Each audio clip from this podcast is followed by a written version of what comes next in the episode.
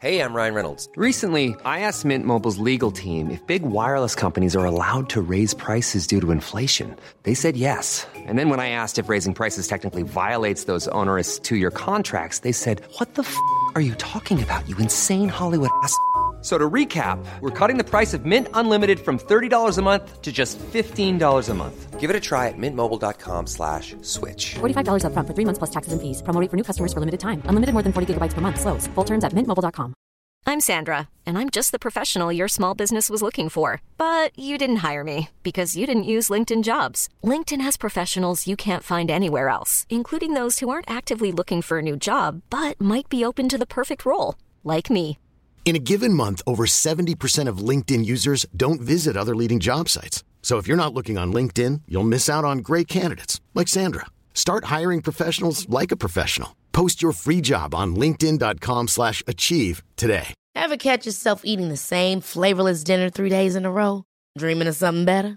Well, HelloFresh is your guilt-free dream come true, baby. It's me, Keke Palmer.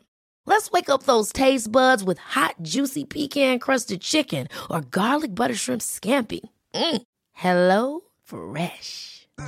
Stop dreaming of all the delicious possibilities and dig in at HelloFresh.com.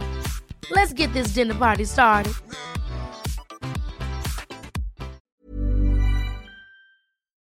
Anna har alltid velat skriva.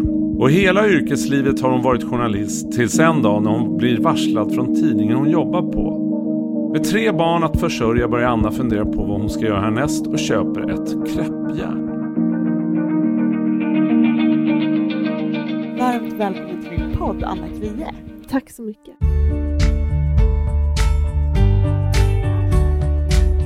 Det är så roligt att ha dig här. Jag får ibland frågan hur jag hittar mina gäster. Och det är ju folk som kommer in i mitt liv på ett eller annat sätt. Och du var hemma hos mig och gjorde ett reportage. Och sen precis när du skulle gå så berättade du att du hade startat ett kräperi.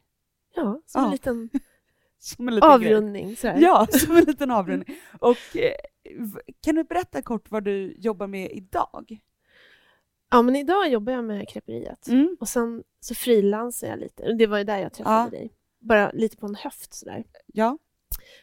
Så att det, men det är många år nu har jag bara kört enbart vid gjutjärnen så att säga. Men i restaurangbranschen. Det här, vad gjorde du liksom, var ska vi börja? När du var barn, vad drömde du om att göra då? Ja, men det var nog ganska fritt. Alltså något lite skapande. Jag har aldrig varit ingenjörstypen om man säger så. Så att skrivandet är ju, jag menar journalist är ju skapande. Men sen så det sysslar jag i många år. Och lite sidospår, så här, film och teater i början. Så du är utbildad journalist? Både scenograf har jag pluggat, eller scenografi har jag pluggat, och film, och lite språk, och teater, lite sökande sådär i början, och sen så utmynnade allt det här egentligen i skrivandet. Hur har du alltid liksom känt att du haft en fallenhet för att skriva? Alltså när du gick i skolan, om du tänker så här, mellan högstadiet liksom. Ja, men jag har haft en ganska livlig fantasi. Och det är en ganska bra grund. Och läst väldigt mycket. Vilket är en, kanske en förutsättning för att skapa ett eget språk. Sitt eget språk och uttrycka sig. Och sen om man läser gamla uppsatser så här, från mellanstadiet så är det svårt att se att men här är en begåvad skribent. Men det är ju, men man lär sig, det är ju faktiskt så, man blir ju bättre på det mesta här i livet. Man blir en bättre människa, man blir en bättre journalist. Ja, verkligen. Speciellt när man gör någonting mycket, så är det klart att man lär sig. Ja. Så. Men okej, så då gick du, och vad läste du på gymnasiet? Humanistisk. Här borta, i närheten, där vi sitter. Ja, på Söder. Ja, i Stockholm. Ja. Var det självklart att du skulle plugga vidare? Nej, men jag är nog ganska lite så här smålat. Mm. Men även i den åldern, just när man då ska man ska ta reda på vilken väg i livet man ska ta, så är det så mycket annat som kommer in. Så det är egentligen ganska svårt för en 17, 18, 19-åring att fokusera på vad man... Men å andra sidan så finns det de som är väldigt så här, fokuserade på vad de vill bli. Men det var inte det. Nej, inte riktigt. Men någon känsla av att ja, men det ordnar sig. Ah. Tror jag att jag hade. Och sen så, det kan man ju se nu så här, efteråt, att det var ju så många så här, små utbildningar, eller så här, korta utbildningar. Man kanske kan säga att man så hoppade runt lite. Mm. Men allt det där har jag haft nytta av. Ja. Och det kanske man... Ja, det är en bra lärdom. Ja. Men efter gymnasiet då, började du då jobba en period eller gick det direkt ändå och sökte vidare? Nej, men jag både jobbade och pluggade liksom om vartannat. Jag kanske kände så att det här kanske inte var riktigt. Ja, men jag började med teater precis efter gymnasiet. Men kände att jag hamnade i en klass då med folk där 99,9% vill synas och stå på scen, och då kände jag nej. Ska man ägna sig åt det här, då ska man liksom i varenda cell ska man känna sig att det här, det är alltså, teater är inget man ägnar sig åt på så här lite halv. Nej, eller nej. Det är ju liksom, det eller är så har man det som ett intresse då. Ja. Men då kände du att så här, okej, i det här klassen så blir jag ingenting. Nej, liksom. Nej, precis. Och det var många märkliga övningar. Ja. Sådär, lite. Så att det var väl, nej, men det var, jag kommer ihåg att man skulle, så här konstiga, så här, rulla runt. Så här, kroppsövningar och ta på varann. Och så här, olika ljud. Rösta, och det tyckte jag, alltså... Det var inte... Nej, men jag kände att det här är... Det var lite för oseriöst även för mig. Jag var lite mer så här och ta på. Inte riktigt så flummigt vill jag ha det. Nej. Och då så... Ja, men då gick jag faktiskt över till scenografi. Och sen blev scenografi film. Och sen var det nog när jag gick på filmskolan som jag upptäckte att jag... För där fick man pröva på allt. Från ljud till regi till foto. Mm. Och då fastnade jag nog för att skriva. Så det var nog där som jag insåg att jag verkligen ville skriva. Mm. Och sen så tänker man så här, aha, hur får man jobb? Ja, men då är ju liksom journalist, då är det. För då, på den tiden, 20-25 år sedan, då gick det faktiskt att få jobb som journalist. Det har ju blivit så oerhört tufft nu. Så att då, då blev det. Och men läste du till journalist då? Ja. Men då... Och hur länge hade du liksom pluggat då redan? Liksom?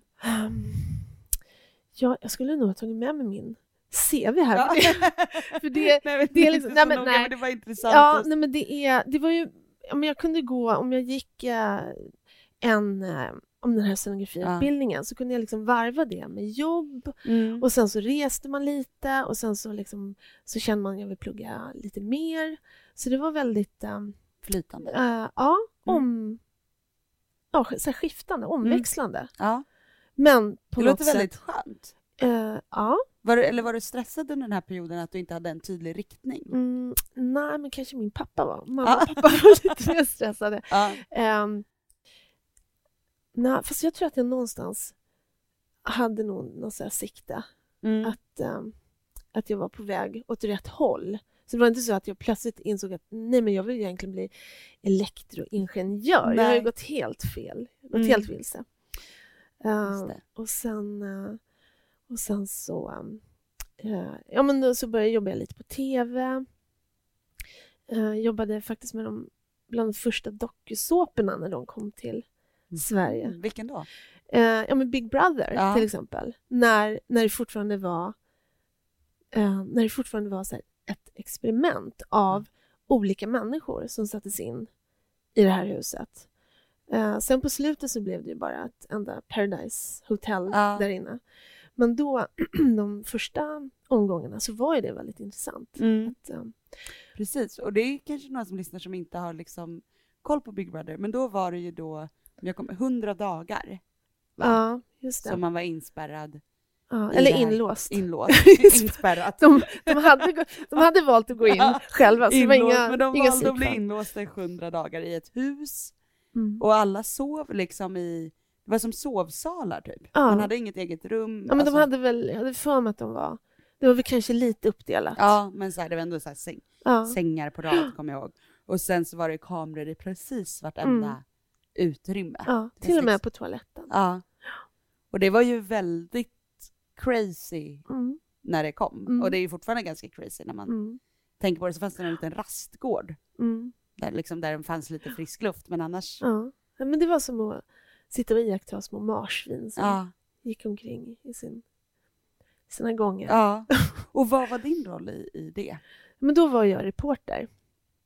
Och sen så... Och vad gjorde man då? Ja, men då skrev man om vad som hände. Det fanns ju både reportrar som var inne och sen så var det reportrar som skrev för hemsidan och liksom skrev. Mm, så ni satt och kollade på allting? Typ. Ja. Och så skrev ni om det var något spännande. Mm, precis. Det hände mycket spännande. Ja. Ja. Vad gjorde det med dig att sitta och titta så liksom objektivt också som ett jobb? Kändes det kul eller liksom svårt? Eller? Nej, men jag tror att, och det har jag nog burit med mig hela mitt arbetsliv. Just det här att träffa, när man, ja, men som jag träffade dig. Och varje person som tar sig tid att träffa. Och nu, eller när jag jobbade på Big Brother, då var det de här som vi då skulle skriva om. Men det blir en slags här känsla, så här omhuldande känsla. Att man vill göra dem rättvisa. Man vill liksom inte lämna ut dem. Och att man blir lite så här, inte kär, men man blir, ja, man tycker väldigt mycket om dem. Så var det väl några enstaka som man inte tyckte om. Men de, så här, överlag, att man liksom tycker att de ändå vågar utelämna sig. Mm. Och då känner man ett visst ansvar. Liksom ta hand om det. Ja. På ett bra sätt. Förmedla det. Vad gjorde du sen? Ja, men och sen så var det... Ja, men jag gjorde baren. Så det var lite sådana oseriösa produktioner. Men tyckte ändå... du det var kul, eller kändes det så här att du gick och väntade på det riktiga gigget inom citationstecken? Ja. Eller hade du liksom någon eller tyckte du det var lustfyllt att göra den här nyhetsbiten? Var det det du ville göra, eller var det så här, sen ska jag skriva om politik eller krig? Ja. Eller, liksom. Ett litet krig. Ja. Nej, men jag tyckte nog det var väldigt, väldigt roligt. Och så är det klart att man var yngre och det var liksom ett roligt sammanhang att vara i. Och sen så måste jag säga att vi gjorde det på ett liksom bra och seriöst sätt. För det har ändå varit så här, språket har alltid varit väldigt viktigt för mig. Och liksom uttrycka mig på ett så bra sätt som det är möjligt. Så ja, men som sagt, ja, man kanske... Men jag kände för varje... Att man hade gjort kanske det. Och så vill man gå vidare. Och då så jag hamnade på Aftonbladet ett tag. Men det har alltid varit lite inom så här, nyhets- och allmän journalistik. Så, och det är väl det att jag varit intresserad av kultur och musik och människor. När du nämnde det här med språket så tänker jag att det är såklart en väldigt stor del av journalistutbildningen. Men hur tycker du kring den så här utvecklingen som är idag, där det kanske inte alltid känns som att allt så här på webben är korrekturläst och kollat, och meningsbyggnaderna kan ibland vara tveksamma liksom. Ja. Nej, men det är klart, det är lite sorgligt att språket får ta stryk, att det är på något sätt både i kanske skriftspråk och i talspråk, att det ska gå så himla fort, och att det blir, och det kanske ännu mer i talspråk, men det här att man tar in så mycket influenser så att det liksom börjar luckras upp. Både talspråk och skriftspråk. Och liksom att barn idag inte skriver lika mycket. De har ju så här paddor i skolan. Så att skrivstilen, de får inte träna lika mycket på det. Skriver inte brev. Så det är ju lite oroande utveckling. Alltså, tycker du att det är liksom... Är du yrkesskadad på det sättet att du tycker det är jobbigt att liksom läsa icke-kollade artiklar? Och liksom, ser du direkt om det är så här vad har hänt här? Nej, men då slutar jag läsa. Ja. Nej, men det är jag inte. Skönt. Men det, man kan ju så här reagera om det i en dagstidning och så är det en massa fel. Mm. Men ofta så är det ju... nej, men det är väl den mänskliga faktorn. Man har bråttom. Man har inte tid och göra det ordentligt. Och det är så det funkar. Ja. Det... Men när du då, om vi hoppar tillbaka till sen när du var reporter på Aftonbladet, eller journalist på Aftonbladet, kände du där att du hade så här hittat hem lite liksom i ditt yrkesval? Ja, men ja, det... Även om det bara var ett så här kort vick så kändes det ändå så här, ja, men att det var roligt att ha, nej, men att man samlar ihop så här erfarenheter, och så hade man varit där, och sen så var jag på, jag gjorde en sommar på Nyhetsmorgon på TV4, så fick man lite erfarenhet där, och sen så är det så att man, det gäller att vara öppen. Både mot... Frilansade du hela tiden typ? Ja. Eller inte de senaste åren. Jag fick faktiskt, jag har haft 2 fasta anställningar, varav en jag har sagt upp mig själv. Och ja, den andra kanske vi kommer till. Ja. Men vad tycker du bäst om? Frilanslivet eller fast anställning? Men gud, alltså det är ju frilans. Men det finns en tid i livet när man kanske vill vara fast. Men nu så, det är lite hur man är lagd som person. För det är ju väldigt skönt att få in den här lönen den 25. Ja. Men vad tyckte dina föräldrar var skönast? Om vi nu ska, men de var ju väldigt glada. Ja. Lättade att det liksom blev någonting. Att de kunde reda sig själv. Ja. Men sen så inser man ju så att det här med fast anställning det är ju egentligen en falsk trygghet. Hur menar du då? Nej, men att man, för det finns ju ingenting som är liksom helt säkert. Man kan ju liksom åka från den ena dagen till den andra. Och tittar man tillbaka på sina föräldrar, hur de hade det, men då kanske de jobbade hela sitt liv på ett och samma ställe. Och så ser inte arbetsmarknaden ut idag. Nej. Så man får liksom följa med utvecklingen. Men sen även jag tror att det är bra att vara lite så förberedd på att det faktiskt kan hända saker och ting. Och det var jag med om. Berätta om det. Nej, men då hade jag ju efter ganska många år, då hade jag haft en anställning på ett stort förlag, och sen så fick jag erbjudande om att följa med till ett annat stort svenskt bolag, eller tidningsförlag. Sen födde jag lite barn däremellan, och när jag var hemma med min tredje så märkte man i hela branschen att... när var det här? Det här var ungefär 9 år sedan. Och att det var ju allmänt känt att tidningar säljer inte lika mycket. Och då någonstans så började man ju förstå att men säljer inte produkten, då kommer det leda någonstans.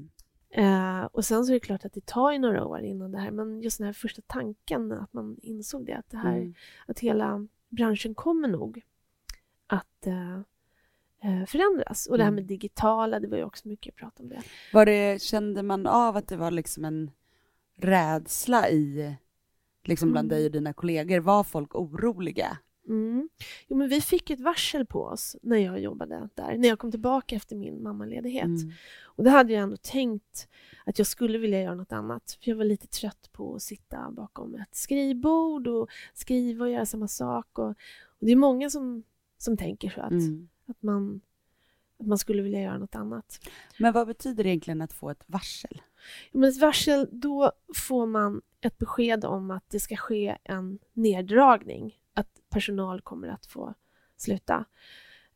Så det är ju som ett liksom dödshot. Ja, men man vet att man kan ryka, men man vet inte vem. Och man vet inte när. Riktigt, eller? Ja, vi gick väl i säkert 5 månader och hade det här varslet på oss. Det måste vi skapa en jätteoro inom hela arbetsplatsen. Ja. Jo, men det var fruktansvärt. Och man kunde man kunde liksom sitta där och så bara bröt folk ihop och grät och det fanns inga, och det var så mycket rykten och det var arbetsgivaren och det var facket och det var folk som hade blivit lovade att få stanna kvar.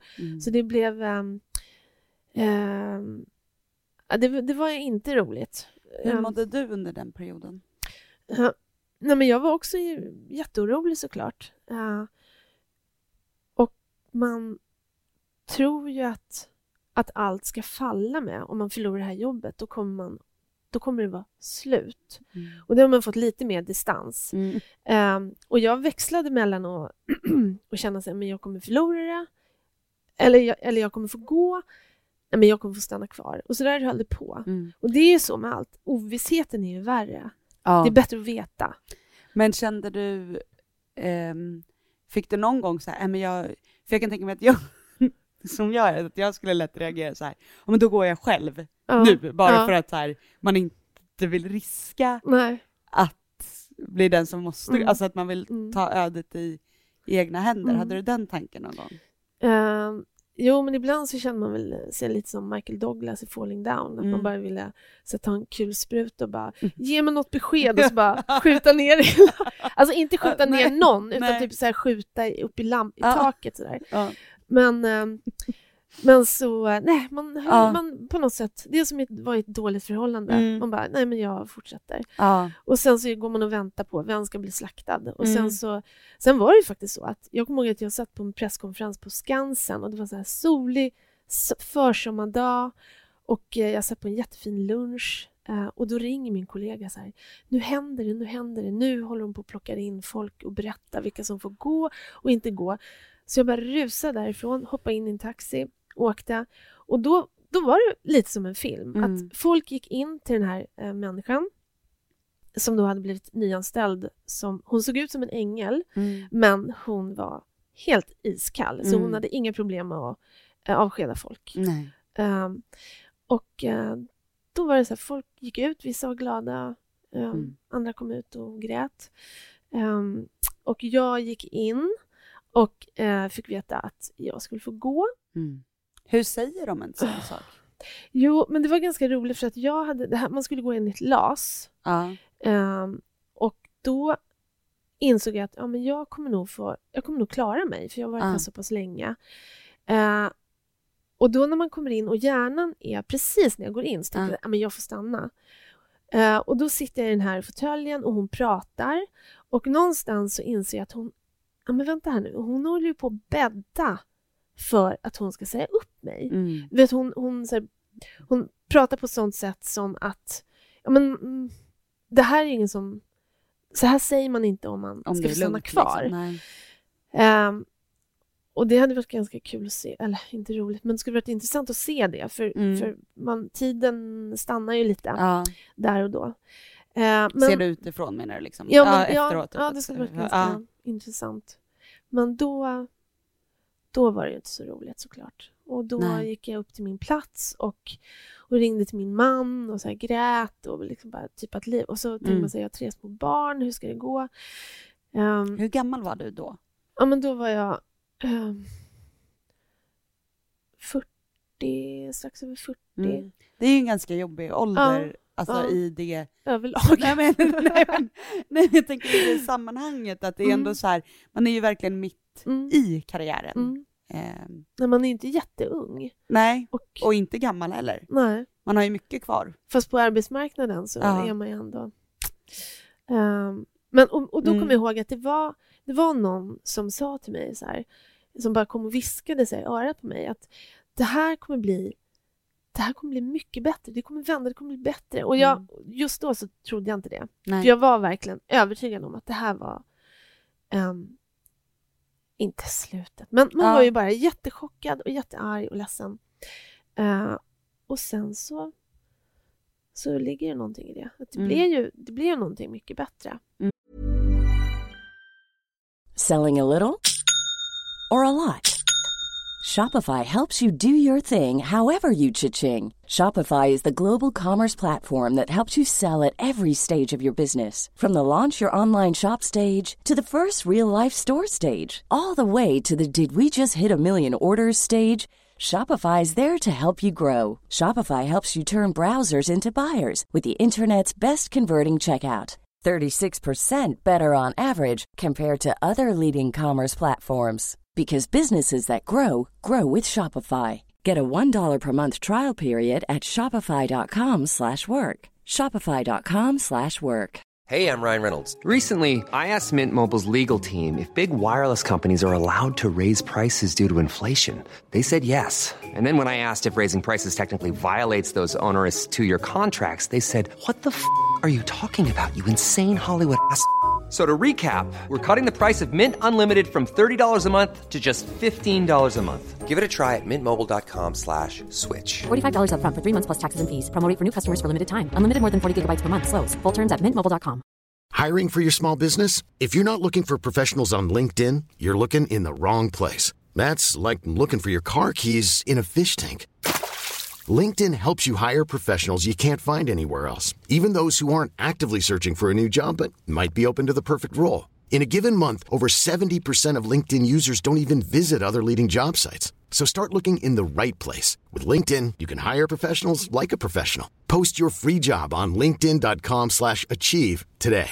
Ever catch yourself eating the same flavorless dinner 3 days in a row? Dreaming of something better? Well, HelloFresh is your guilt-free dream come true, baby. It's me, Keke Palmer.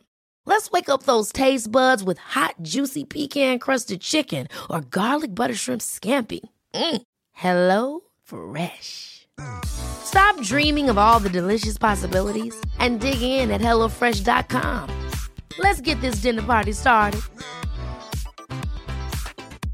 There's never been a faster or easier way to start your weight loss journey than with PlushCare. PlushCare accepts most insurance plans and gives you online access to board-certified physicians who can prescribe FDA-approved weight loss medications like Wegovy and Zepbound for those who qualify. Take charge of your health and speak with a board-certified physician about a weight loss plan that's right for you. Get started today at PlushCare.com/weight loss. That's PlushCare.com/weight loss. PlushCare.com/weight loss. Vad liksom, hur lång tid var det bara att gå på dagen, eller var det liksom skulle man behöva gå tillbaka och... Nej, utan jag nu var det också så här, för att komplicera ytterligare, att jag blev ju jag fick gå, men jag insåg ganska snart att de hade inte gått enligt LAS, utan de hade liksom bara tagit bort, jag tror att de hade sett mig som någon som hade varit mammaledig, och jag var inte med i facket för jag hade gått ur Journalistförbundet några år tidigare. Så att de plockade bara bort mig. För jag insåg att folk som hade fått stanna hade jag tagit in när jag satt som ansvarig. Och då, så det blev ytterligare en dimension av det här. För jag hade kunnat ta det om det hade varit rätt. Men det gick ju faktiskt inte rätt till. Men då hade de lite otur där. För att dels så är min man, jobbar inom HR och hade följt hela den här processen. Och sen så är min bästa kompis är advokat i arbetsrätt. Så att perfekt. Jag tog kallade på ett litet möte. Och sen så det blev en juridisk ganska kort process. Men vi påbörjade det i alla fall. Så det slutade med att jag fick 1 år i avgångsvedlag och jag fick gå dagen efter. Perfekt. Så det var väldigt, förutom mina barn och träffa min man och allt, så var det nog bland det bästa jag gjort i hela mitt liv. För det hade de aldrig väntat sig. De trodde bara att jag skulle jobba de 3 månaderna och sen så gå. Men Gud, vad de bra. Men vad skönt, för då har man liksom 1 års betänketid. Betänketid och så. Men hur hanterade du det? För det måste ju också vara liksom, helt plötsligt har man massa tid som man inte visste att man skulle få. Alltså det var nog ganska skönt i början. Men det infinner sig ofta en liten stress också. För 1 år är inte så långt som det låter egentligen. Så det var väl så här, den första månaden, eller 4-5 veckorna, då var det okej att gå och lulla.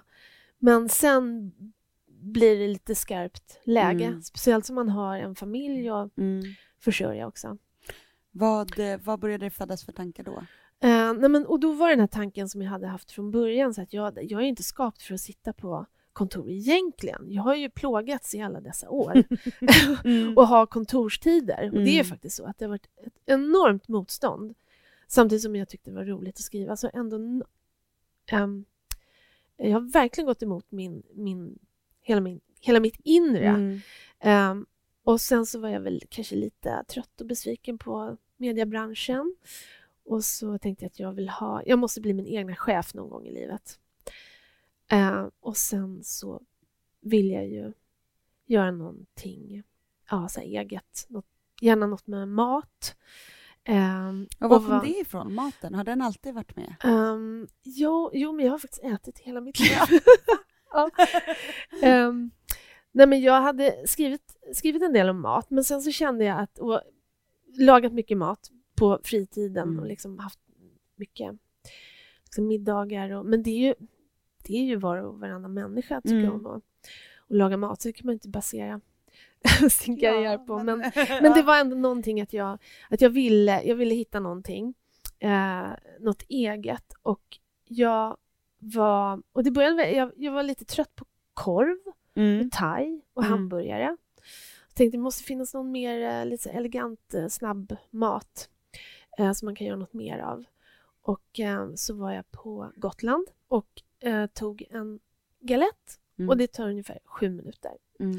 Och då så tänkte jag så här, men det här kanske man kan...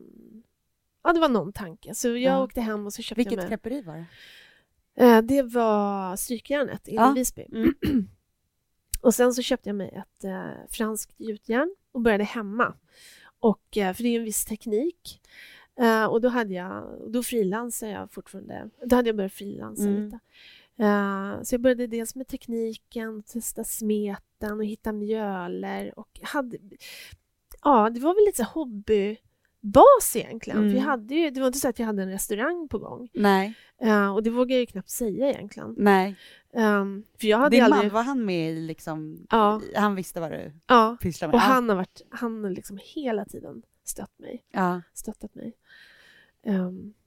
Så han är ju onekligen en del av det här.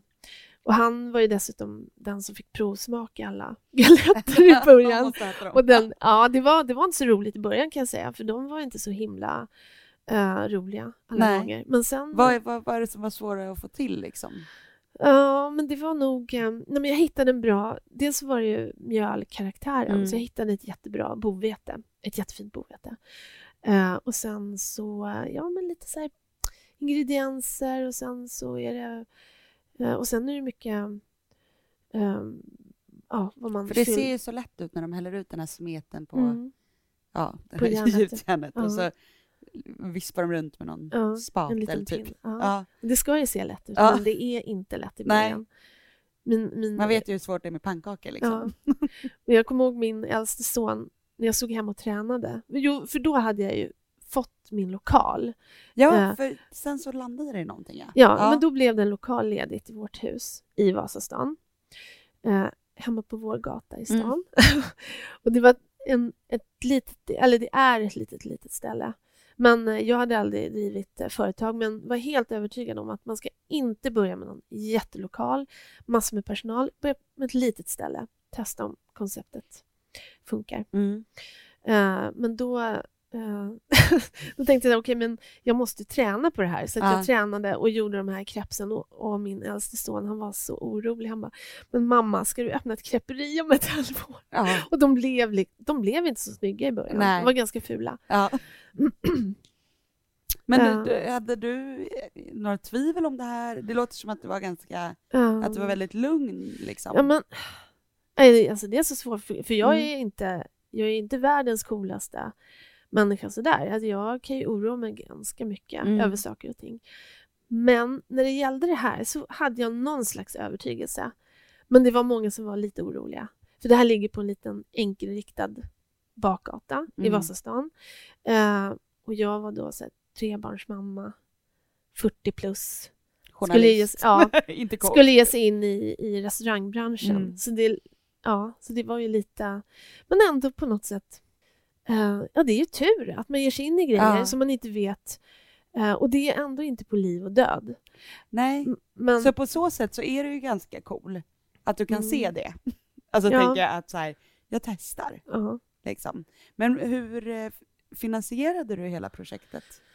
Ja, men det var, vi tog nog lite så här sparpengar och mamma och pappa investerade lite. Och sen så såg vi till att hålla nere det. Och det gjorde jag till en utmaning. Som jag hade en kompis som var arkitekt. Ja. Det roliga är min pappa. Jag vet att han kommer. Arkitekt. Och då ritade han lokalen. Och sen så...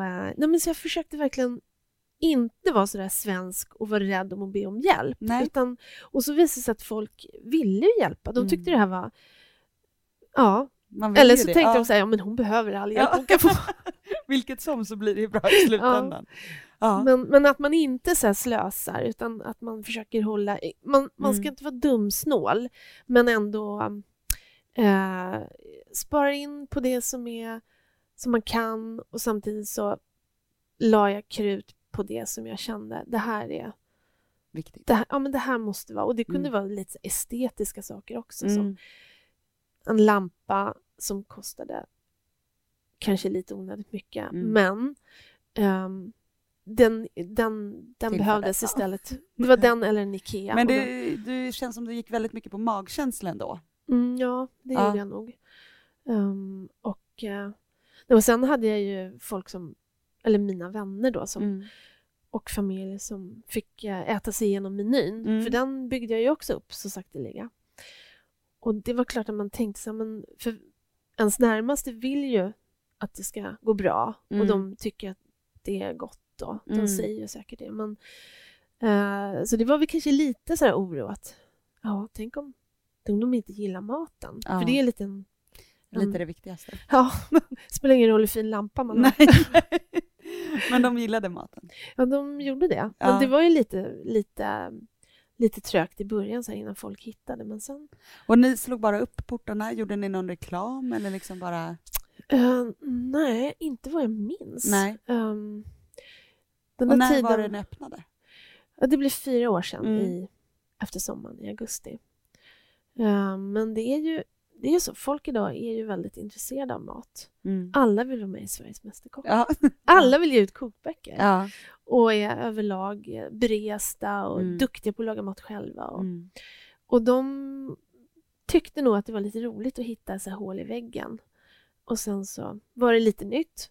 Jag tänker också att de måste ha väldigt användning för det stora nätverket som du har byggt upp under alla år som journalist. Där du träffar så mycket folk. Liksom att... du ändå måste ju känna väldigt mycket människor. Jo, men absolut. Och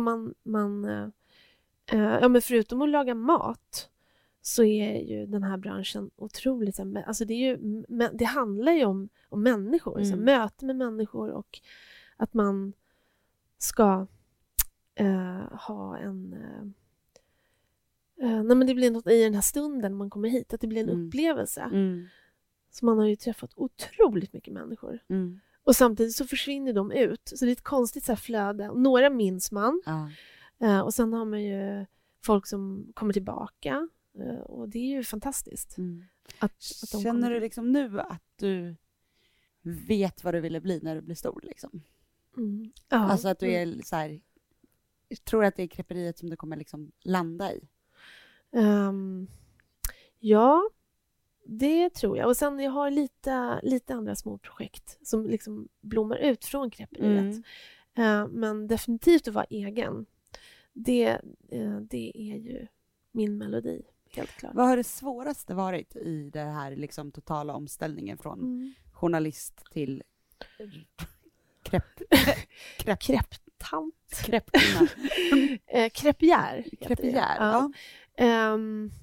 Nej, men det har faktiskt varit både himmel och helvete att vara egen. Det svåraste har nog...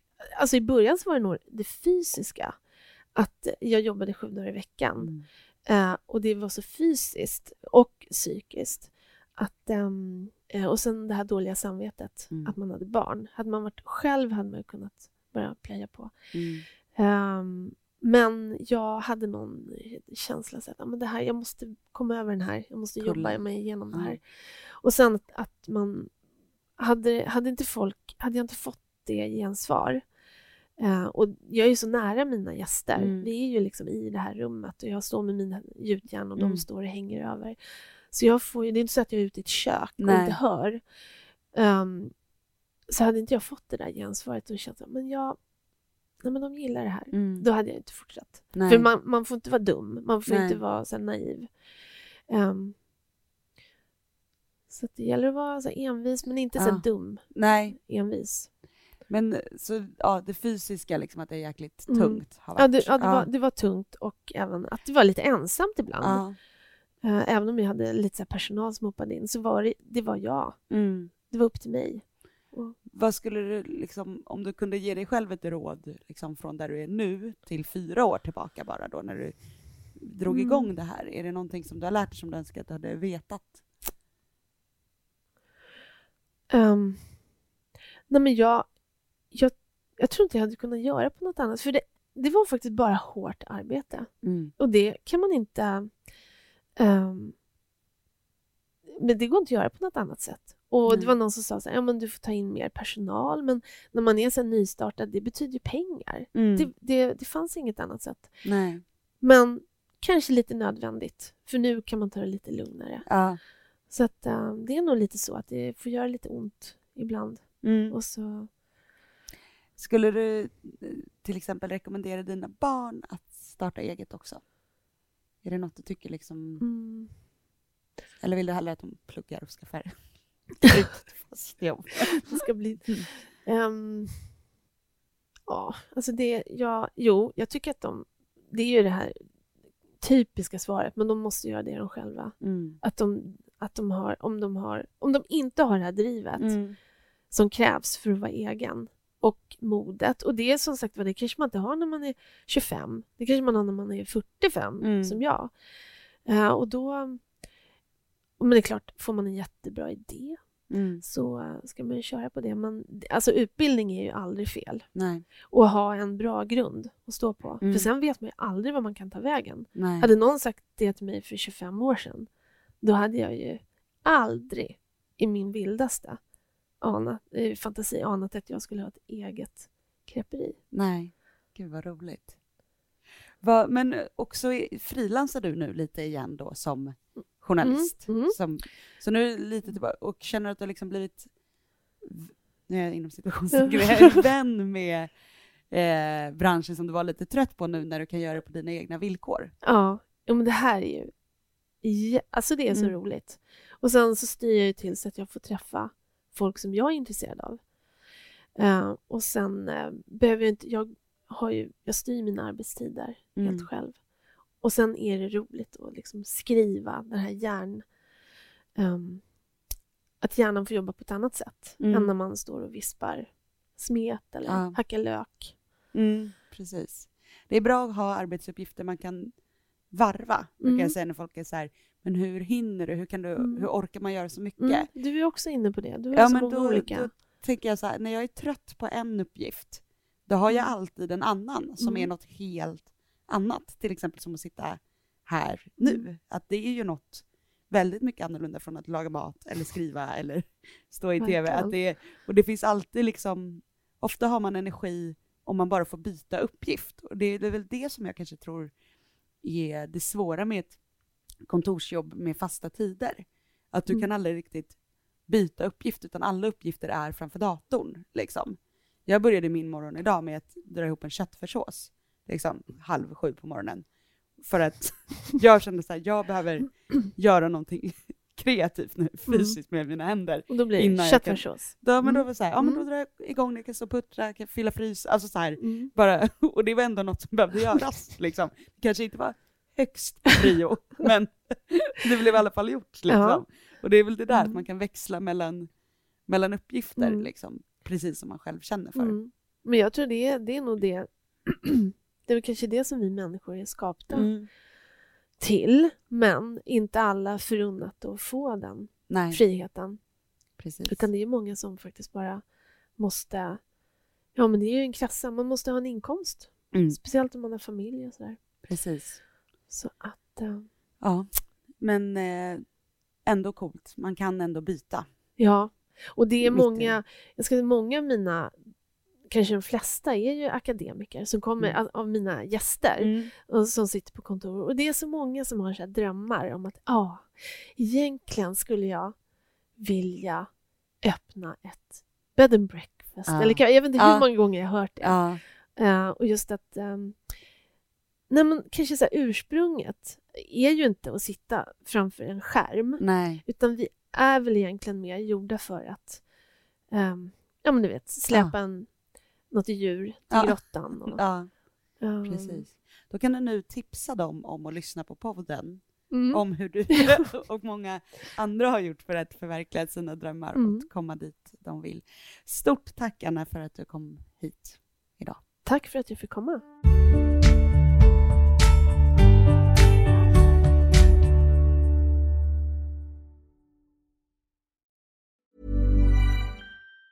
Planning for your next trip? Elevate your travel style with Quince. Quince has all the jet-setting essentials you'll want for your next getaway, like European linen, premium luggage options, buttery soft Italian leather bags, and so much more. And it's all priced at 50 to 80% less than similar brands. Plus, Quince only works with factories that use safe and ethical manufacturing practices. Pack your bags with high-quality essentials you'll be wearing for vacations to come with Quince. Go to quince.com/trip for free shipping and 365-day returns.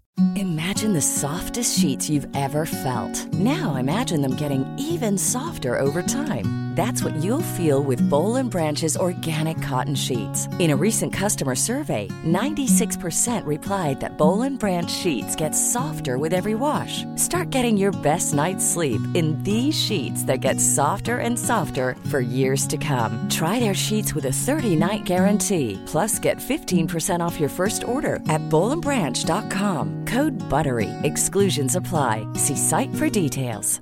Hey, it's Paige DeSorbo from Giggly Squad. High quality fashion without the price tag. Say hello to Quince. I'm snagging high-end essentials like cozy cashmere sweaters, sleek leather jackets, fine jewelry, and so much more. With Quince being 50 to 80% less than similar brands.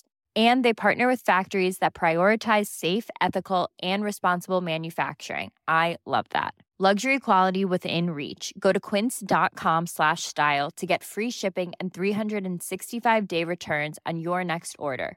Quince.com/style.